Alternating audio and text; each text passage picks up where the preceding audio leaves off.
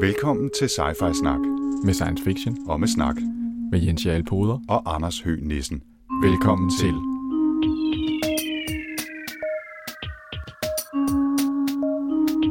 You're traveling to another dimension. A dimension not only of sight and sound, but of mind. A journey into a wondrous land whose boundaries are that of imagination. Your next stop, Sci-Fi Snak. Velkommen til Cypher Snak. Det er nummer 14. Yes, velkommen til. I dag der skal vi snakke om Blindside, en øh, roman af Peter Watts fra 2006. Og hvad er det for en bog, Anders? Det er jo dig, der har valgt den. Ja, ja, faktisk er det slet ikke mig, der har valgt den. Det er Thomas Løfgren i vores Goodreads-gruppe, der har valgt den. Øh, Eller han har i hvert fald anbefalet den, og så har jeg valgt at følge den anbefaling, fordi det synes jeg var, øh, var relevant, når nu har været så Du sød. skal tage ansvaret sød. på dig, Anders. Jeg tager ansvaret på mig. Yes.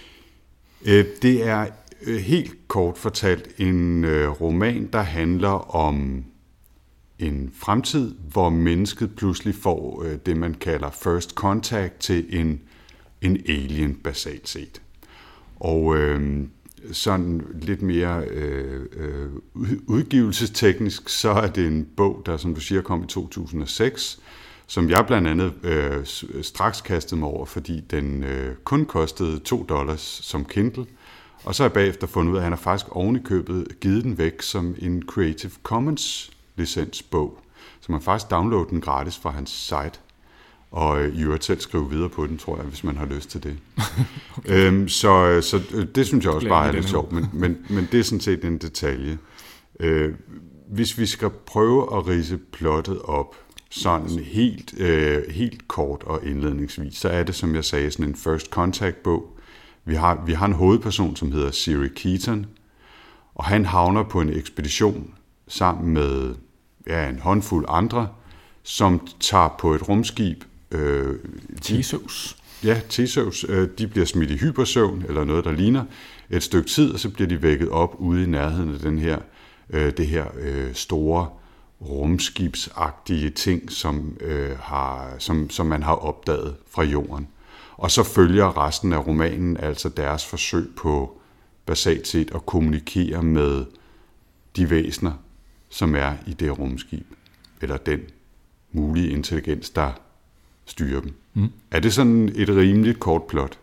Ja, altså det, det kan man sige. Det er jo, en, øh, det er jo sådan en hard sci-fi bog, ikke? Altså, så, øh, så den oplevelse, man, øh, man kommer ind i, hvis man vælger at læse den her bog, det er, det er sådan masser af detaljer, masser af tanker omkring teknologi, masser af beskrivelser af teknologi. Øh, Og der kan man sige, at noget af det, der, der kendetegner den her bog, det er, at han har mange originale tanker, Peter Watts. Øhm, Men ellers kan man sige, at det foregår i 2082, og det der, det der er øh, i det her tid, det er jo, at vi er jo selvfølgelig blevet mere avanceret teknologisk.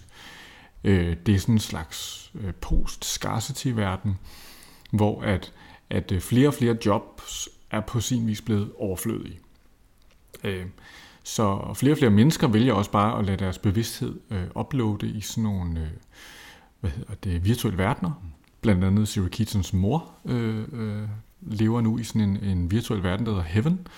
Øh, og det er der en hel masse øh, konflikter om. Der er sådan, en, der er sådan nogle øh, oprørsbevægelser, der, mod, der kæmper imod det her. Det, det er i virkeligheden noget af det, som er, er, er den store konflikt på jorden, det er, hvad, hvor bevæger menneskeheden sig hen. Øh, og det viser sig øh, senere i plottet, at, at, at det bliver i virkeligheden en, altså der er en, en underliggende øh, hvad hedder det, nuance på den her konflikt, som er, som er meget interessant. Men Siri er jo lidt speciel, kan man sige, for Siri, øh, øh ikke ulig Siri på min, øh, hvad hedder det, øh, øh iPhone, kan ikke tænke selv. Øh, så øh, når øh, Siri får noget input, så går der nogle algoritmer i gang, og så prøver Siri at outputte et eller andet. Og hvordan kan det så være, at det er gået sådan med Siri? Jo, da Siri var øh, barn, led han af nogle et eller andet hjernesygdom, der gav ham nogle meget farlige anfald, epileptiske anfald. Og så var der nogen, der i deres visum besluttede sig for at lade os fjerne halvdelen af Siris hjerne, og sætte nogle computerbider i i stedet for. Som man jo gør. Det er sådan, man gør det. Øh, og øh, det, de her enhancements øh, har så gjort, at øh, Siri øh, ikke har... Han er ikke så stærk i empatidepartementet, så han kan ikke føle, hvad andre føler. Mm. Øh, det var blandt andet en stor, trist øh, øh bekæm, øh, ting for, for hans mor. Men også altså, venskaber og, øh, og øh, kærester og sådan noget, det har han aldrig haft. Til gengæld har han en utrolig evne til ligesom at, at øh, rapportere, se ting og lave sådan noget tankesyntese, hvor han, han connecter ligesom forskellige ting, og det, det kan man bruge til at, at få ny viden om, om ting. Så sådan en slags øh, øh, kunstig intelligens øh, kødmodel, mm. der kan fantastiske ting.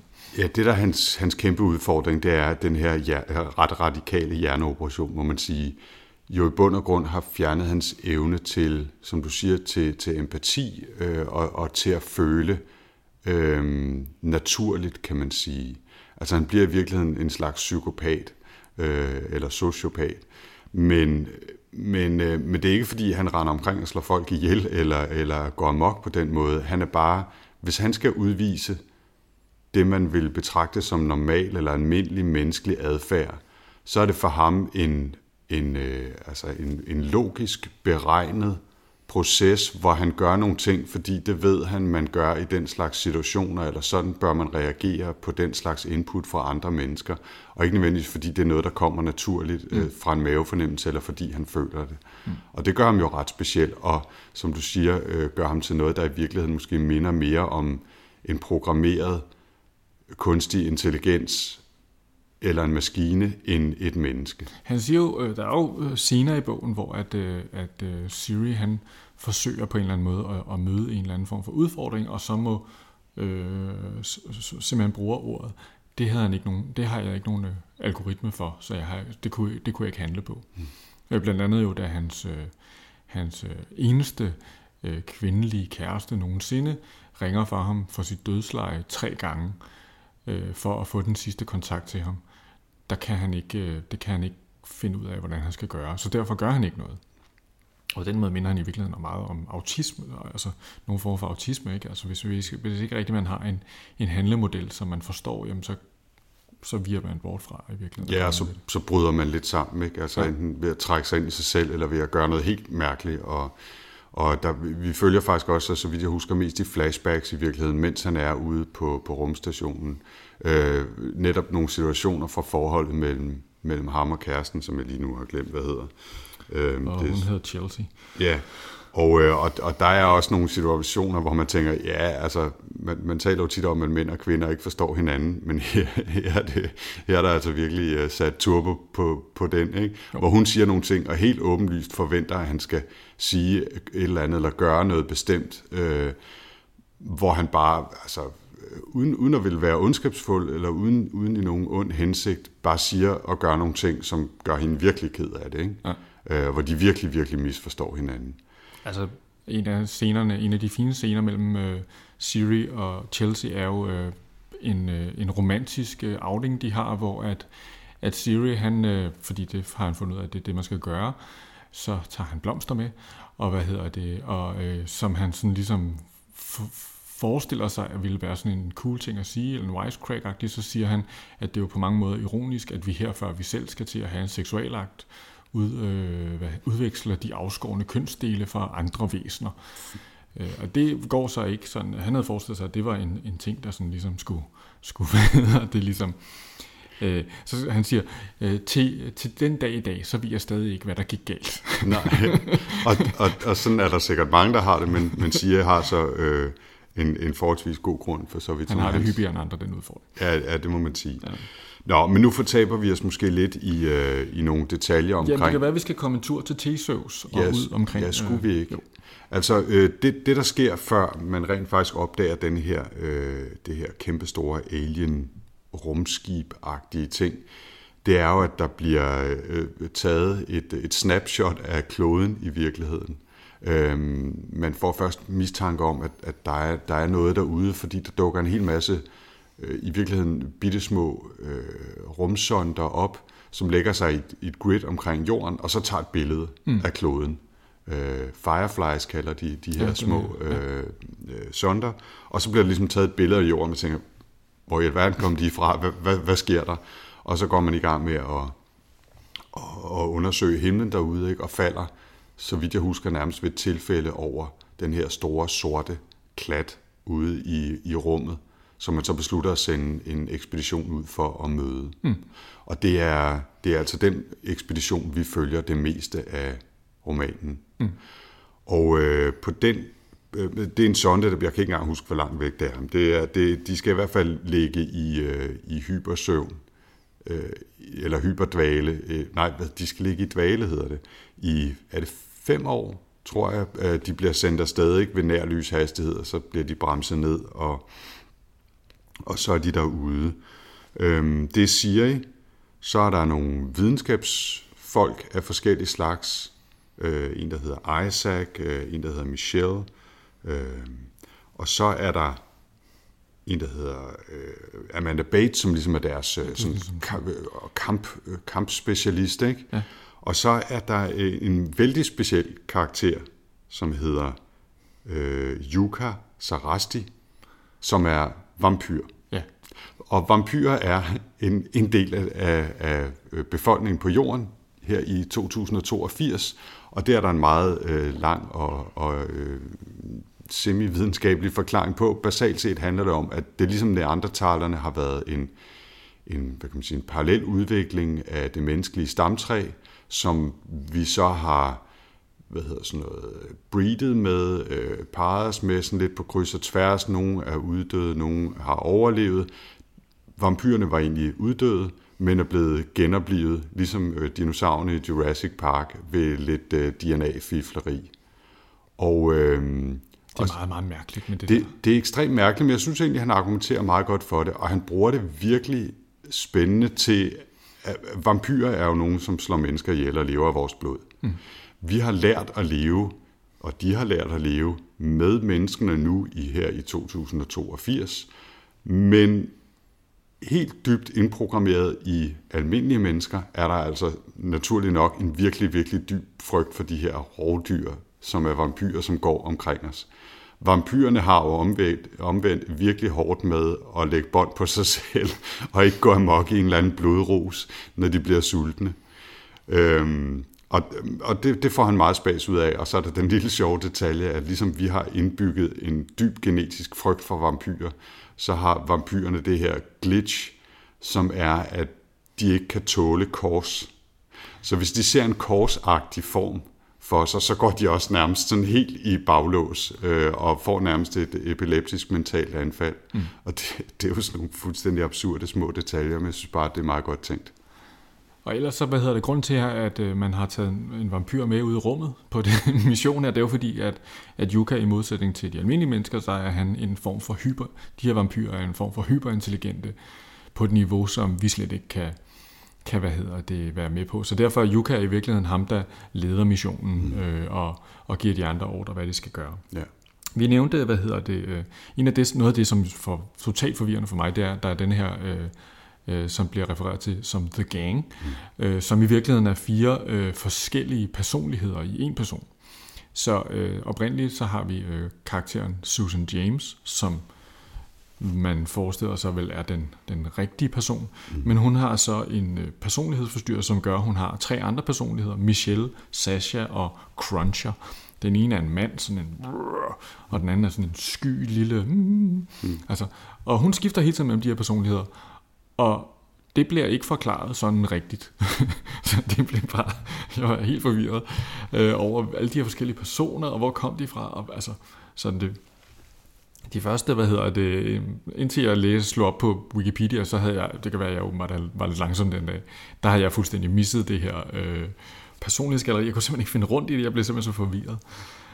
Øh, og ellers så er de jo alle sammen, de er jo alle sammen enhanced på forskellige måder. Altså, øh, vi er, øh, der er tale om, det er ikke øh, tale om almindelige mennesker, der er tale om folk, der er cyborgs alle sammen. Ikke? De, lægen har alverdens mærkelige implants, der gør, at han kan øh, øh,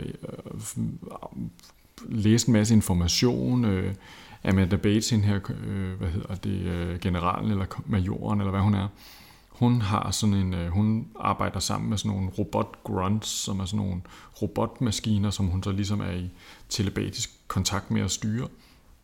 Øh, og sådan, de er alle sammen på den måde enhanced. Det er ikke kun Siri, som er, er enhanced. Det er faktisk dem alle sammen, der har sådan øh, fors- forskellige øh, justeringer af, hvad de er for noget. Ja, bortset måske fra øh, Yuka, vampyren, ikke? Ja. Han er jo han er ligesom bare i gåsøjne naturligt hyperintelligent og har reaktionstider som ind i helvede og kan nærmest snige sig rundt, uden at, at nogen opdager det, ikke? Mm. Øhm, men har jo også en eller anden form for særlig kontakt med skibscomputeren på det her rumskib, som jo også spiller en vis rolle, for så vidt som at den styrer en hel masse funktioner, både programmeret mm. øh, på forhånd, og som øh, i, reaktion, noget, der sker i reaktion på, på de ting, de oplever ude i rummet i mødet med den her øh, fremmede, det her fremmede rumskib mm. og den fremmede intelligens. Ikke? Ellers kan man sige, så, så, så er de jo ombord på det her Theseus øh, rumskib, som bliver beskrevet meget, synes jeg, øh, stemningsfuldt. Øh, altså hele hans idéer om, hvordan det her fungerer, synes jeg er meget fantastisk. Øh, Theseus, øh, der ligger de i sådan nogle, de bor i hver deres små telte, og de ligger i sådan nogle, man får sådan, nærmest sådan en indtryk af, at de sådan bliver dehydreret, eller et eller andet, når de, når de bliver øh, Ja, kølet ned der. øh, og hele, hele forestillingen om, hvordan det her rumskib er bygget op, det er sådan meget øh, spacey med sådan nogle store plas, plastic domes, og skibet har sådan en rygsøjle, der kan bevæge sig, og sådan. det er meget sådan syret. Øh, men det er så bare, øh, det er så bare, øh, det er så bare Theseus. Rorschach, som er det her skib, de kommer ud til, er altså endnu mere crazy syret. Altså, det, Ja, det, det, jeg har faktisk glædet mig til at prøve at høre, om du kunne beskrive det mentale billede, du havde af Rorschach, det her store alien-rumskib. Ja. Fordi jeg, jeg, havde virkelig svært ved at ligesom lægge mig fast på en mental model af, hvad fanden det er for noget.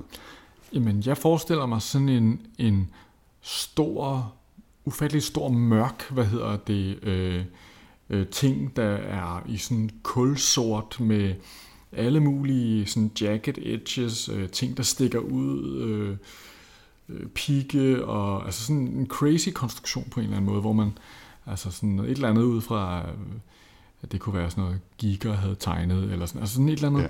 helt øh, af en anden verden-agtigt. Et eller andet, som, som øh, H.R. Giger og, hvad hedder han, øh, H.P. Lovecraft kunne have siddet og have udtænkt sammen. Ikke? Altså det er sådan helt... Og, og hvad hedder det... Øh, og, på, og på den måde kan man sige... Altså det, og der er jo også de, der er de her, hvad hedder det... Øh, lynudladninger og ting og sager, der, der, der sker øh, imellem, hvad hedder det, som sådan, altså, ja, på den måde, så, altså, det er sådan et, et helvedes skib, Mm. som, øh, som svæver der rundt om den her, øh, hvad hedder det, Jupiter-måne, eller Jupiter-agtige, øh, hvad hedder det, planet, som, ja. øh, som øh, det hele foregår omkring. Jeg synes i virkeligheden, øh, uden at det nødvendigvis er blevet super konkret af det, men, men, men ideen om, at det er sådan en blanding af noget organisk, øh, noget som et eller andet monster fra Hellboy, mm. og så det her mekanisk øh, skræmmende, som H.R. Giger, øh, manden bag Alien-designene, blandt, blandt meget andet.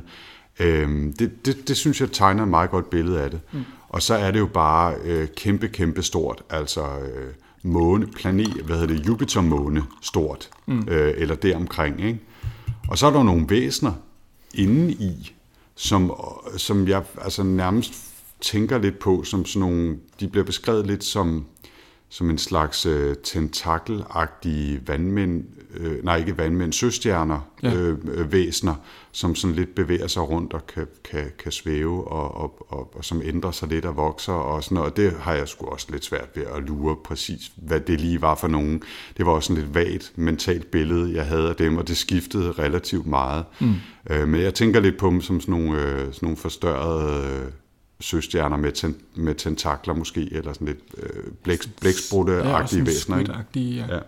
Øhm, nå, men dem får de jo kontakt til efterhånden ved at, at, at sende en ekspedition fra Theseus rumskibet ned til Rorschach. Ja, altså det, som, det, det er der, hvor den begynder sådan at, at udfolde lidt det her sådan lidt uh, filosofiske, mærkelighedsagtige, som der er jo i den her bog. Ikke? Fordi når, om, ombord på Rorschach, altså øh, det er ikke et, øh, det er ikke et venligt miljø, altså, og det er også sådan, de laver sådan en boring af det, om man så må sige. Ikke? Øh, Jo. Øh, men, men da de kommer ombord på det, så begynder de at føle forskellige ting. Altså den her øh, det at være på Rorschach gør, at de ligesom, ja, altså de, de øh, lige pludselig er der, øh, øh, er der en af dem, der føler, at hans arm er død, og, øh, og de ser ting, de føler, de ikke ser, og øh, altså det her Rorschach-sted øh, kan på en eller anden måde øh, fucke med deres hjerner. Øh, og det er også noget af det her, de her squids kan. der i første gang de ser dem, så, er der, så kan Siri ikke se dem, fordi at de på en eller anden måde kan påvirke hans syn til at blive snydt, sådan at den ikke bliver set. Og første gang vi overhovedet ser Rorschach, er det også fordi det lykkes dem at snyde den her, altså øh, Rorschach selv rumskib der, er i virkeligheden usynligt i starten. Så, det, så den her alien, øh, øh, hvad hedder det, intelligens, eller den her alien-race, kan på en eller anden måde udnytte, øh, at vi er intelligente til at snyde os selv, øh, og, og bruge vores hjerner til at tro, at vi er nogle andre ting, end det vi, det vi egentlig oplever. Mm. Ja, det er jo her, vi er inde på øh, det fænomen, som hedder blindside, mm. som, som jo også er navnet på, på romanen her. Og det er et, øh, et, et, et ægte videnskabeligt fænomen, øh, som kan komme til udtryk på forskellige måder. Øh, man oplever det typisk, eller har oplevet det typisk, hos folk, som har en eller anden form for hjerneskade.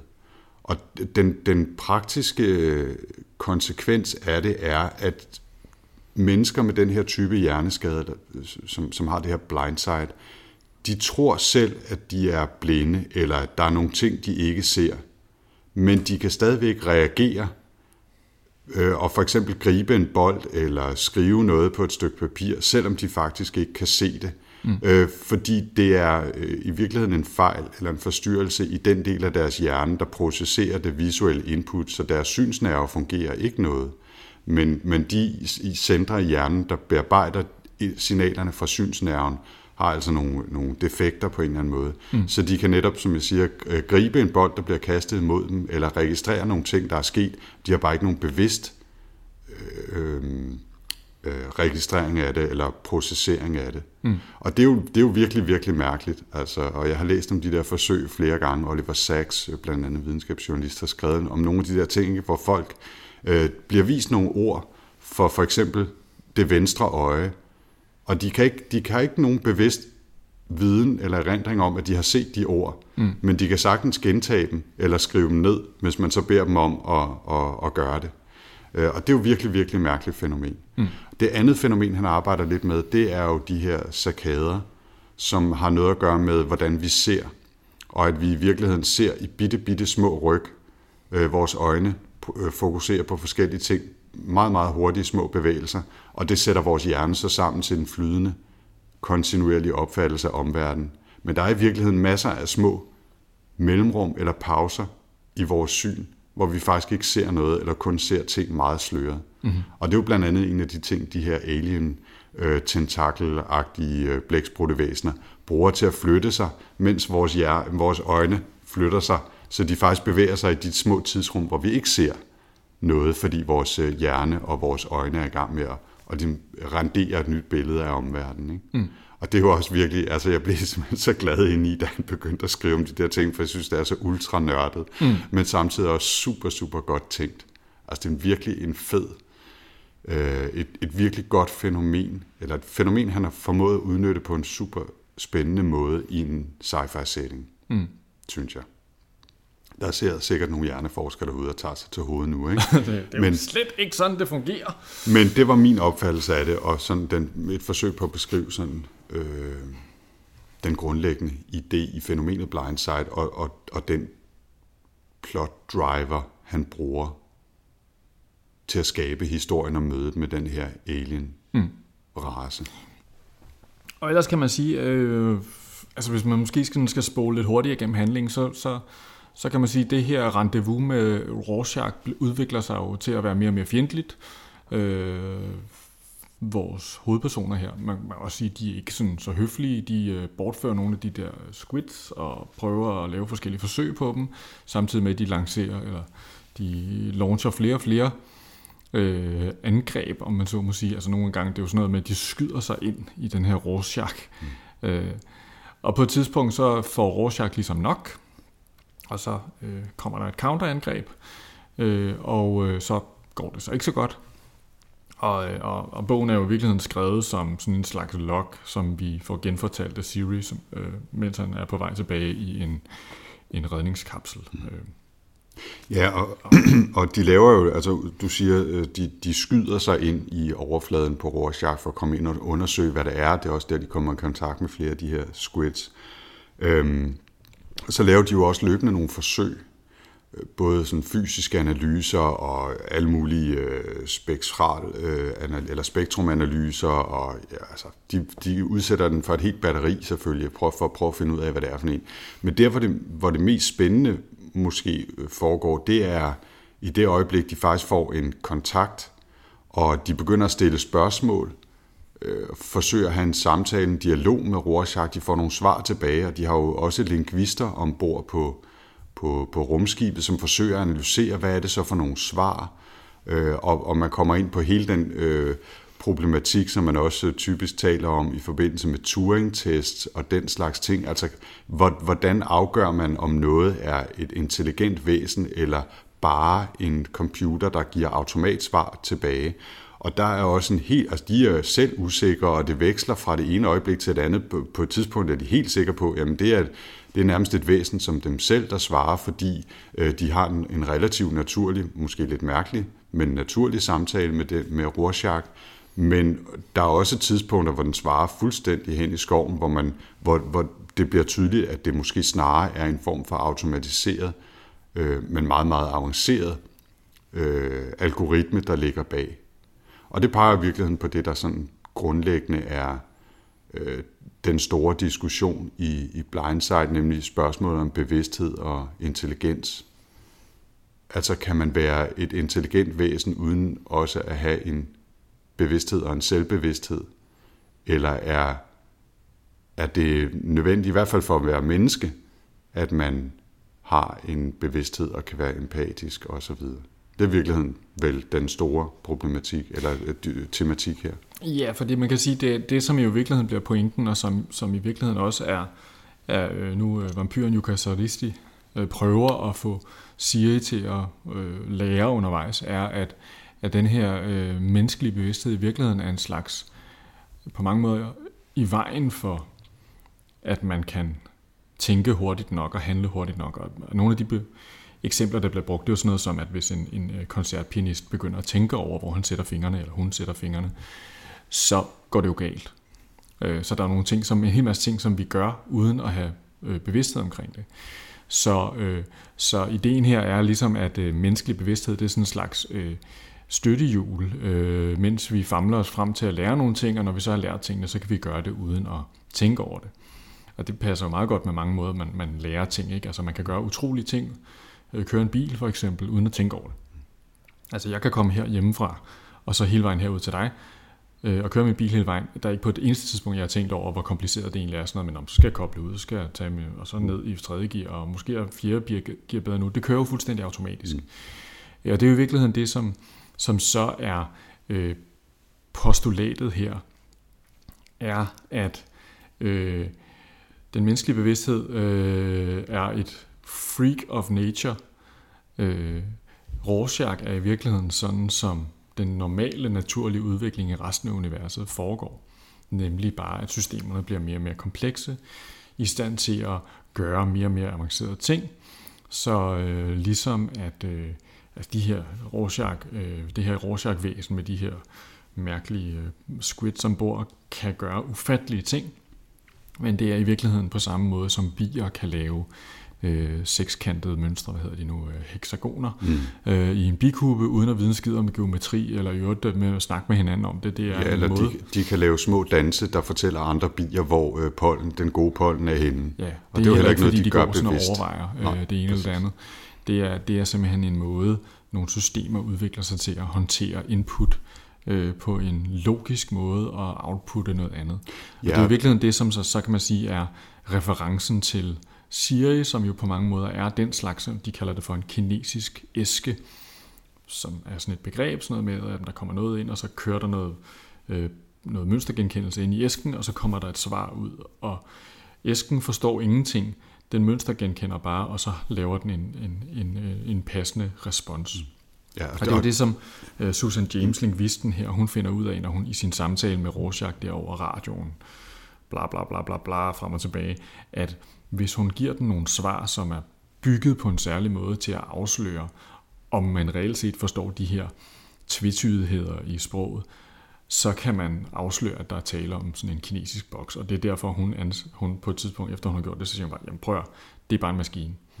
Den, den er ikke, der er ikke nogen intelligens derinde, det er bare en maskine, der svarer. Og nu siger du lige præcis det med maskinen. Nu, nu snakker vi lige om bierne, ikke? og der er biologiske systemer, som, som reagerer på deres omgivelser øh, fuldstændig per, per genetisk programmering. Ikke? Ja. Øhm, og, og så taler man jo også meget om maskiner, altså kunstig intelligens eller bare avancerede computersystemer, som præcis gør det samme. Mm. Altså som ikke har en eller anden form for indbygget... Øh, hvad kan man sige, følelse eller fornemmelse af mål eller formål eller et eller andet, men netop reagerer på bestemte mønstre. Og det kan det så gøre super avanceret i en grad, som man føler, man har en, en naturlig samtale med øh, algoritmerne inde i den her kinesiske boks eller inde i den her computer, men som i virkeligheden bare er forprogrammerede øh, svar, som kommer af nogle bestemte muligheder. Ikke? Mm.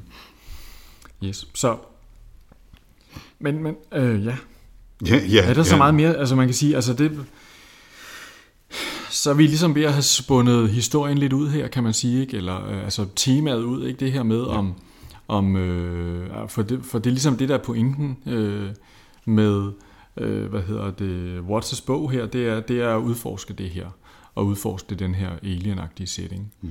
Øhm, og undervejs så bringer han jo et væld af teknologier, og altså det er virkelig hard sci-fi, øh, på den, den helt store øh, violinbue her. Mm-hmm. Øh, så vi har både selvfølgelig hjemme på jorden virtuelle verdener og øh, cyborgs og alt muligt forskelligt øh, i det her. Øh, men det har sådan en meget distinkt flavor, synes jeg. Jeg har aldrig læst en bog, der er ligesom den her bog.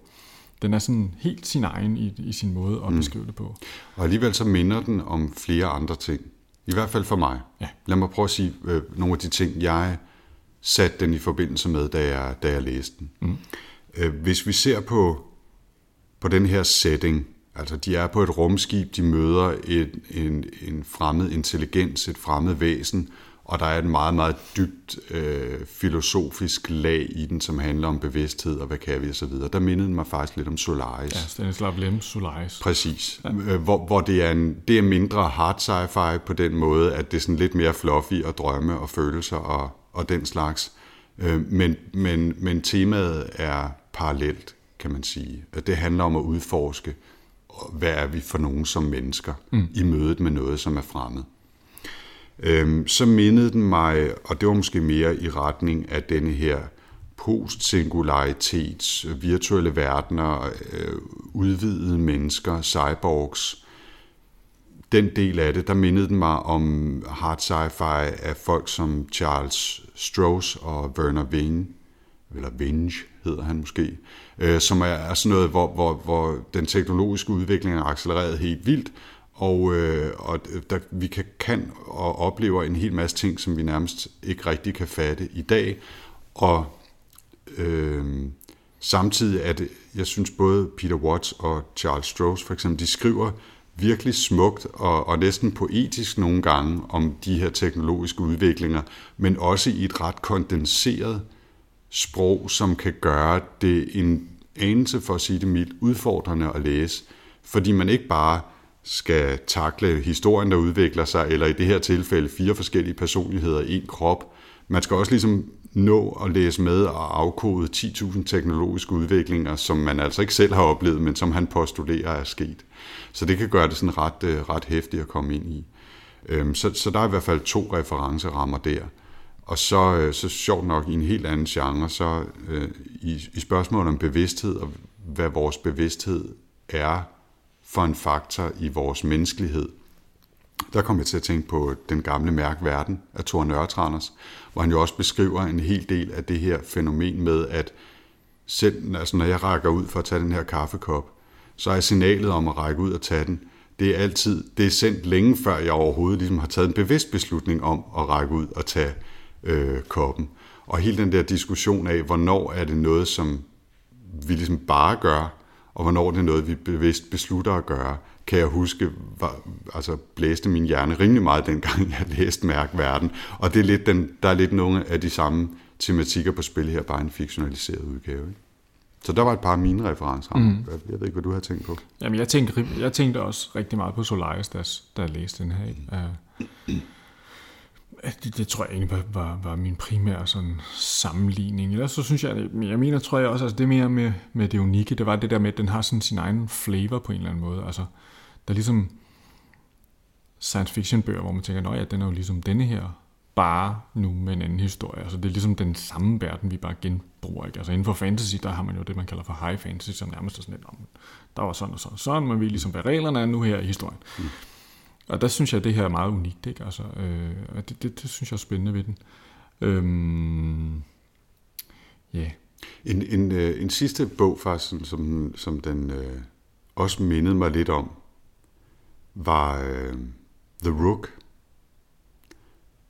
Øhm, okay. Og det, det øh, vi har ikke, vi har, jeg tror, vi har nævnt den en passant tidligere. Øh, det er en super sjov bog om et, øh, sådan et engelsk baseret netværk, som bekæmper alle mulige former for monstre.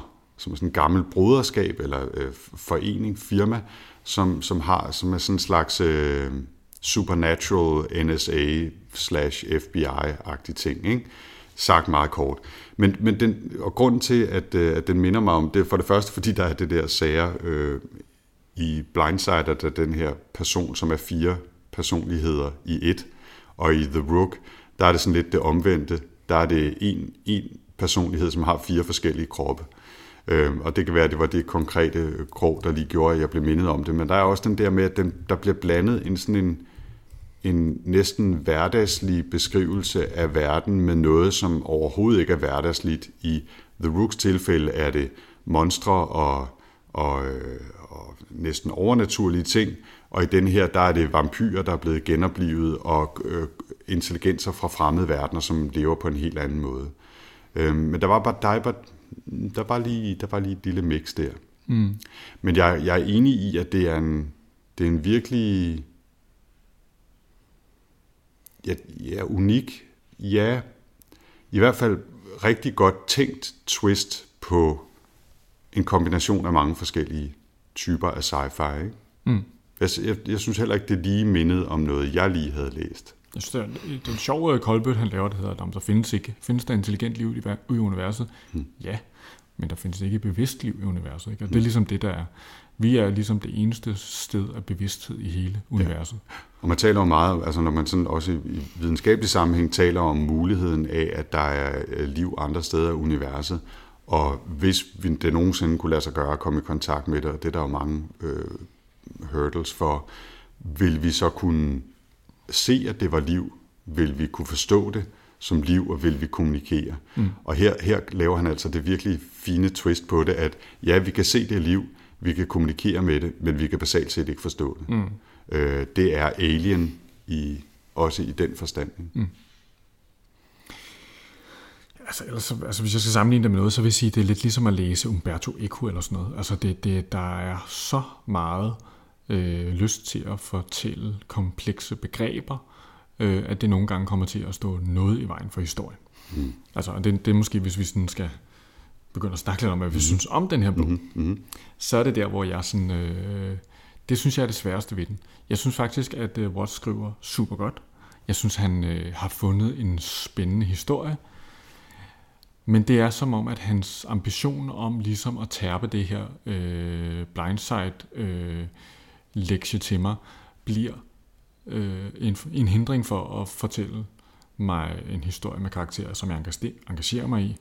Øh, jeg synes basalt set, at den er alt, alt, alt for lang. Altså jeg synes, jeg tænker, øh, hele de her med uendelige mængder af besøg, hvor der sker det ene, og så sker det, det andet, det, det føles utrolig langt for mig. Øh, det er nok det der med, at jeg, jeg, jeg har sådan en følelse af, at det er Ligesom nogle gange så spiller man et spil i skolen, som er ikke er et rigtigt spil, men det er sådan et læringsspil. Så derfor er det ikke et spil, fordi spil det er noget, man spiller for sjov. så det her det er sådan noget, uh, du skal lære noget om et eller andet. Det, den her, den har, eller ligesom at læse Sofies Verden af Jostein Gårder, som lader som om det er en roman, men i virkeligheden er det en måde at tage filosofi på. Ikke? Altså, den har lidt af det der, synes jeg. Og det, det, øh, det, det synes jeg, det led den noget under for mig. Øh, Jeg synes, at der er rigtig, rigtig mange gode idéer, men der mangler simpelthen. Der er ikke nok historie i den for mig. Mm.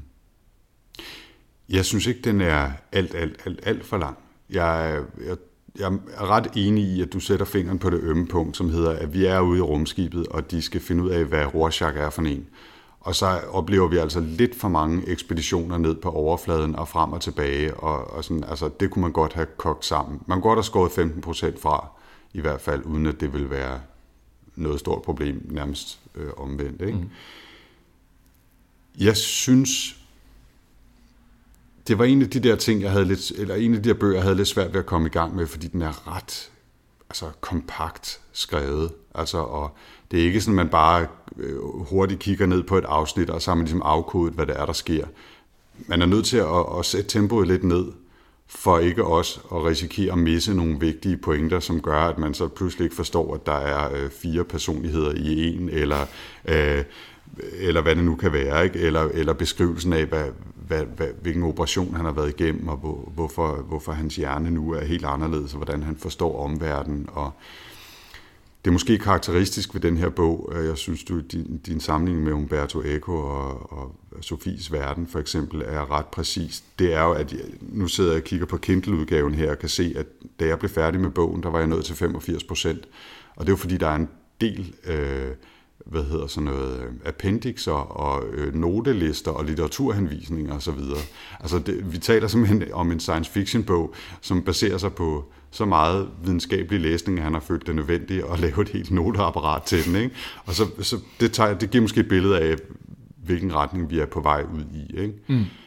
Jeg kunne godt tænke mig, fordi en, en sidste lille reference, jeg, jeg måske fik øh, her, var, var noget øh, William Gibson, altså noget tidlig William Gibson Neuromancer-trilogien. Øh, øhm, ikke så meget i forhold til det konkrete indhold, men mere i det, at det er altså det, det litterære science fiction på den måde, der er mange sådan fine sætninger og turneringer og sådan øh, øh, beskrivelser, som er sjove at læse. Og det jeg i virkeligheden tænkte var, at jeg kunne godt tænke mig, at William Gibson havde skrevet den her historie. Ja. Fordi så, så var det blevet en meget, meget bedre bog. Fordi han, ja, det tror jeg i hvert fald, det har der i hvert fald været potentialet i. Øh, ikke fordi jeg synes, den her er, er dårlig, men den, den falder måske lidt ned i sin egen smarthed en gang imellem. Ikke? Øh, og, og der synes jeg, William Gibson som regel formår at, at balancere historien, poesien og hvad kan man sige, teknologien eller sci-fi beskrivelsen af et, af et samfund bedre, end det lykkes Peter Watts i Blindside. Ja. ja men det er jeg enig i. Altså, når, når, øh, når der sker noget i, i Neuromancer med Molly, og hun, øh, så er man jo ked af det. Altså, så vil man gerne have, at hun overlever. Når Isaac Spindel dør øh, ombord på Rorschach, så er det så vil jeg ligeglad med. Altså, det, det betyder ikke noget for mig. Altså, han var ikke en karakter, som, som jeg, jeg egentlig synes havde fået... Måske er det fordi, at øh, point of view-karakteren er øh, psykopat, øh, eller sociopat, at vi, at vi har så afgrænset et forhold til de her andre mennesker. Det kan måske være, at det er en del af oplevelsen, og det er, det er en del ligesom af, at det er bare skrevet rigtig godt, men det, det, det skaber en, en, en vis distance, vil jeg sige. Måske er det sådan en meta-meta-oplevelse, ikke? netop at Jamen, det- hovedpersonen ikke kan, kan identificere sig med andre mennesker, og derfor er det også svært at identificere sig med hovedpersonen. Ja, ja. Øh, selvom han jo sådan set beskriver, hvad der er, der foregår. Ikke? Ja, Jeg synes, det, er- altså helt klart, den mest interessante er ham, øh, Yuka der, som er vampyren der. Ikke? Altså, han, det er en fascinerende karakter, øh, og, og man tænker, hvad foregår der inde i hovedet på det der væsen? Ikke? Mm. Det, det synes jeg er meget sejt. Ja. Og for nu sammenligner du lige med The Rook. Der var også en vampyr med i The Rook. Nå ja, det er Lidt mere rigtigt. sej vampyr, vil jeg sige. Ja, det må man sige. Ja, The Rook er nok også en bedre bog, men, men, Det men det kan vi tage en, 100% en det kan vi tage en anden god gang. Men for ligesom at snakke om, hvor god vi synes, den er, Anders, hvad har du så været inde og, og klikke ind på Goodreads? Ja, det, jeg faktisk, har du det lige præsent, fordi jeg kan faktisk ikke huske, hvad jeg gav den, så øh, hvad hedder det, vi laver lige sådan en lille lynhurtig, øh, Jamen, det kan jeg fortælle dig. ja, men jeg er ved at have den her. Jeg har givet den øh, fire stjerner. Hmm? Og øh, den average rating kan jeg se er 3,95, så jeg er sådan Du er lige tæt, lidt over gennemsnit. tæt på at være enig med gennemsnittet. Ja, ja. Jeg tror, jeg har, jeg har... Hvad har du givet den? Jeg har givet den 3. Ja, og jeg, hmm, jeg har givet den fire for, øh, fordi jeg synes, det er nogle super spændende idéer, og fordi der trods alt er mange fine beskrivelser, og det er den her smukke kombination af adskillige genrer, som jeg godt kan lide. Altså mm. noget singularitets, accelererende teknologiballade, noget, rum, noget rumvæsen, og så det her dejlige videnskabelige element. Jeg er jo mest til hard sci-fi, og, og det her, det er virkelig hard sci-fi. Ja. Og så er der nogle problemer i forhold til, til plottet, og som, som vi lige snakkede om, måske også nogle udfordringer i forhold til, at man kan identificere sig med fortælleren, hovedpersonen, leve sig ind i det og, og engagere sig i deres, øhm, deres, deres mål, deres mission. Og der, der kommer det videnskabelige indhold, eller hvad kan man sige, den, de filosofiske diskussioner måske engang til at spænde lidt ben for ens evne til at blive revet med af historien. Så jeg lå nok og svingede mellem, mellem 3 og 4. Ikke? Kunne mm. jeg have givet den 3,75, så havde jeg nok gjort det. Men det kan man så ikke lide. Mm. Men jeg tror, jeg, jeg tror, det er rigtig, rigtig afgørende for den her bog, at man bliver fascineret af de her øh, filosofiske tanker. Fordi hvis man er en lille smule ligeglad med det, så er det et problem. Så jeg, altså jeg, jeg, jeg, jeg har nok lidt på linje med, jeg læste en, en anmeldelse på Goodreads, hvor de skrev, hun ville give den to for historien, og så ville hun give den en, for i virkeligheden, da hun så havde siddet og tænkt lidt over det, så havde der været rigtig, rigtig mange gode tanker i den. Og det er sådan en træer, jeg giver den. Ikke? Det er sådan et, jeg synes, basalt set, så var det, det var ikke sådan en, hvor jeg så tænkte, åh, det var en fed roman, den kommer jeg til at læse igen. Men jeg synes, det var virkelig, virkelig spændende ting, som han havde, havde kørende. Jeg ville ønske, at han var en bedre romanforfatter. Så, ja. Ja. Så tak for det, Thomas. Nej, jeg synes, jamen, jeg, jeg synes faktisk, det var, altså uanset om, om den så er en 3 eller en 4, øh, eller en, man kommer til at læse igen, så synes jeg, det var et virkelig fedt indspark ja, ja, i, helt sikkert, helt i øh, sci-fi-kataloget. Ja, præcis. Altså, det, det, det er sådan en, man, øh, hvis man nu ligesom interesserer sig for forskellige, at læse forskellige slags science fiction, så synes jeg klart, man skal læse den. Men jeg, jeg, og, jeg, og jeg har det sådan lidt på samme måde. Altså en gang imellem, så ser man nogle film, hvor man tænker, øh, det var en virkelig sær og udfordrende og spændende og mærkelig film. Og jeg er virkelig, virkelig glad for, at jeg har set den. Det er aldrig en, jeg kommer til at købe på Blu-ray og se igen og igen. Men jeg er fandme glad for, at jeg så den. Mm. Og sådan har jeg det lidt med den her bog også. Altså jeg tror, som, som du det er nok en, en, jeg kommer til at læse igen, medmindre jeg lige har en eller anden specifik pointe, eller er i gang med et eller andet videnskabeligt projekt. Øh, men jeg er med glad for, at jeg har læst den, mm. og opdaget, at når den bog er også skrevet og takler udfordringen, dels at beskrive noget videnskab, og dels øh, skrive en sci-fi-roman på præcis den måde. Mm. Så, øh, så jeg, jeg siger tak til Thomas. Også uden at grine. yes. Hvad skal vi læse til næste gang, Jens? Det er dig, der har... Jamen, det har jeg gjort mig mange tanker om, det kan jeg det sige dig. Det er glad for at høre. Øhm, og øh, så, øh, jeg har egentlig valgt noget andet, men så slog det mig, at øh, for omkring 30 år siden, der øh, udkom der en rigtig, rigtig vigtig bog faktisk i juni for 30 år siden.